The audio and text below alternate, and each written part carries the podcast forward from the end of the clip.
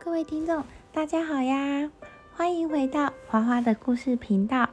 奥运比赛正在热烈的进行中，台湾选手杨永伟也为台湾的柔道在奥运中写下了新纪录，成为史上第一人夺下奥运柔道奖牌，真的是太厉害了。所以今天呢，我们就来说说柔道的起源故事。柔道是以柔术。柔和体术为基础的一种徒手格斗武术。柔道起源于日本古代武术柔术。日本柔术呢，是自古代的相扑演变而来的。相扑分为两支，一支是以竞技、表演、观赏为目的的相扑，另一只是以实践为目的。为武士攻防积极，柔术就是由此之演化而成的。明治维新以后，柔术曾被取缔，柔术家沦落街头，以卖艺为生，柔术日渐衰弱。直到一八八二年，由日本人加纳志五郎改良自日本古武道柔术而发展出来的一套运动。加纳志五郎少年的时期因体弱多病，常遭同才欺辱，于是呢，下定决心修炼柔术，强健体魄。加纳志五郎体验到柔术的练习对教育具有相当大的价值，因而萃取各流派的优点，加上本身的新创作，建立了适合新时代的技术和理论，并以胜负、律己、修身为法规，锻炼身心、修养精神为提倡的宗旨与目的。重视学习处世之道，优于技术为发展之途。为区别就柔术，因此命名其为柔道。加纳志五郎在京东京永昌市开设讲道馆，并作为训练中心，促进柔道运动现代化。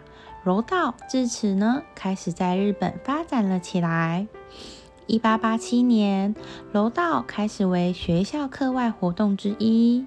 一九一一年，加纳志五郎创立日本体育协会，担任协会的首任会长，并为国际奥林匹克委员会的委员。此时，日本政府正式列为学校体育课程的选修科目之一。由于加纳志五郎对振兴日本体育不遗余力，还获得了日本体育之父的美誉。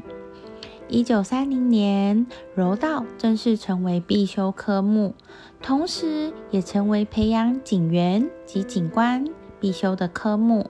不仅如此，连军队、公司、领道场的爱好者也逐渐增加。随着比赛规模的扩大，学校对抗赛、全日本柔道锦标赛、天篮比赛、明治神功大赛等大小竞赛的举行，使得柔道人热血沸腾，并积极精研柔道技术，造就了不少世界知名选手。二次世界大战后，因食衣住等各方面缺乏所造成的混乱局面。柔道呢，在日本曾经销声匿迹了一段时间，在西元一九四八年才再度恢复了全国性的全日本柔道锦标赛、全国景观柔道大赛。欧洲也建立了柔道联盟。一九四九年，日本成立了柔道联盟。一九五零年，学校柔道课程的禁令解除，并与全国高中体育联盟设置了柔道部，且成立全日本学生柔道联盟，举行全国性的竞赛活动，因而提升了积极练习的目的，使之再现了蓬勃盛况。柔道在日本又开始了活跃起来。西元一九五二年。日本于加入柔道联盟，后来该联盟正式易名为国际柔道联盟，总部就设在东京的讲道馆。加纳志五郎的儿子加纳吕正担任了第一任主席。一九五六年，东京举行第一届世界柔道锦标赛。一九六四年，日本东京第十八届奥运会，柔道列为正式比赛项目。除了男子柔道外，日本、法国、中国、德国等许多国家展开了女子柔道运动，并且组织了各种洲际、区域性女子柔道比赛。西元一九八零年，举行了第一届世界女子柔道比赛。一九八二年，国际柔联决定女子柔道正式列为比赛项目。